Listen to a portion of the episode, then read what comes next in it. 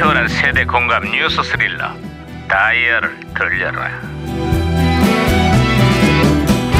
아 어디 오늘은 또 무슨 기사가 났나 신문이나 볼까 아하.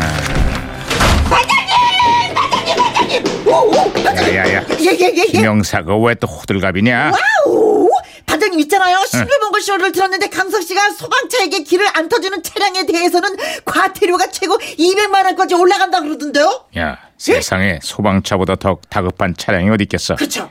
화재 진압에 골든타임을 지키기 위해서라도 시민들의 양보와 배려가 꼭 필요해 그렇습니다, 그렇습니다. 그래서 진짜요 궁금한 게 있습니다. 뭐가 또 궁금해 가수 소방차가 탄 차량도 양보를 해줘야 되는 겁니까? 그녀에게 전해줘. 아이고 아이고 아이고 에이, 잘났어 정말 아이고, 아, 아, 저, 야, 이건 어, 무전기 왜 이러냐 어, 무전기에서 신호가 오는데요. 네, 무전기가 또 과거를 소환했구만 아, 여보세요 나 2017년의 강반장입니다 누구신가요? 아유 반갑습니다 반장님 1993년도 유해진 형사예요 아이 반가워 유 형사 그래 93년에 한국은 요즘 어때요? 아 이번엔 좀 꼭 좀 해냈으면 좋겠습니다 아 그게 무슨 소리죠? 94년 동계올림픽이 50일 앞으로 다가왔는데 어. 동계올림픽 사상 최초로 금메달을 목표로 하고 있습니다 그저 쇼트트랙 아시죠?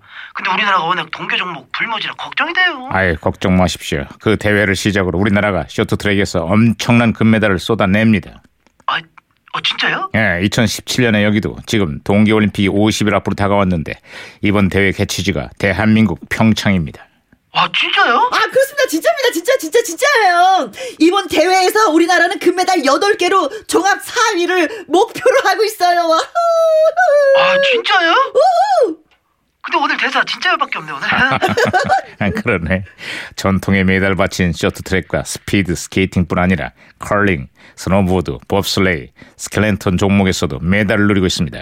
근데 뭐 생전 처음 들어보는 낯선 종목들이 좀 있다 그래서 그런지 동계올림픽이 코앞인데도 국민들의 관심과 열기가 좀처럼 오르질 않고 있습니다. 강추위 속에서도 구슬땀을 흘리고 있는 우리 대표 선수들에게 격려와 응원이 필요한 시기입니다. 아유 당연합니다 한국 대표팀 파이팅 아, 야, 무전기 또 말썽이네 이거. 아 무전기 아. 혼선된 것 같은데요 반장님 동계올림픽에 관심 없는 국민들 누굽니까? 그리고 야권 통합에 관심 없는 사람들은 누굽니까?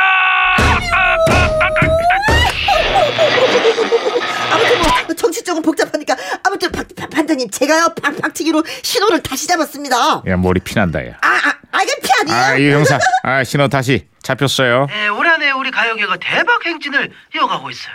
특히 발라드 가수들이 아주 전성기를 맞았습니다. 신승훈, 윤상, 윤종신, 김현철 같은 가수들이 큰 사랑을 받았죠.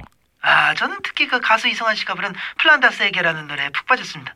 띠라름, 띠라름, 막 이런 거 있잖아요. 아, 나그 부분 진짜. 좋은 노래는 세월이 흘러도 변치 않는 것 같습니다 2017년에도요 플란다스의 개가 장안의 화제예요 김 형사, 요즘 화제가 되는 개는 그 개가 아니야. 아, 그, 아, 그 개가 그 개가 아닙니까? 그럼 뭐? 아 어떤 기업의 실소유주가 누군지를 묻게 만든 개의 이름이라고. 그렇다면 그 개는 누구 겁니까? 에휴, 그만해라, 그만해. 아 말을 부장님, 저, 못하네 저, 진짜. 뭔 소리 하는 그 거예요? 갑자기 웬 개타령이야? 아이, 저 그런 개가 있어요. 자, 이 형사 끝으로 다른 소식도 없어요? 아, 네. 일본의 위안부 해결을 촉구하는 수요 집회가 지난해 1월부터 시작이 쭉 됐거든요. 오늘 드디어 100번째, 100번째를 맞았다고 합니다. 그 수요 집회가 올해로 벌써 1,300회를 넘어섰습니다. 단일 주제의 집회로는 역대 최장기간 기록을 매주 경신하고 있습니다. 아유, 집회가 계속된다는 건 이게 아직도 제대로 된 사과를 못 받았다 이런 말인가요? 그런 중에 또 한 분의 위안부 할머니가 세상을 떠나서 이제는 생존자가 32분밖에 남지 않았습니다. 삼가 고인의 명복을 빌고 다시 한번 일본 정부의 진정성 있는 사과를 촉구합니다. 에휴.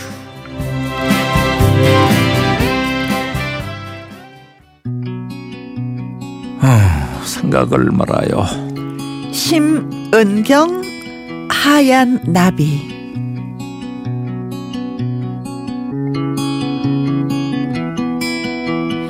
음,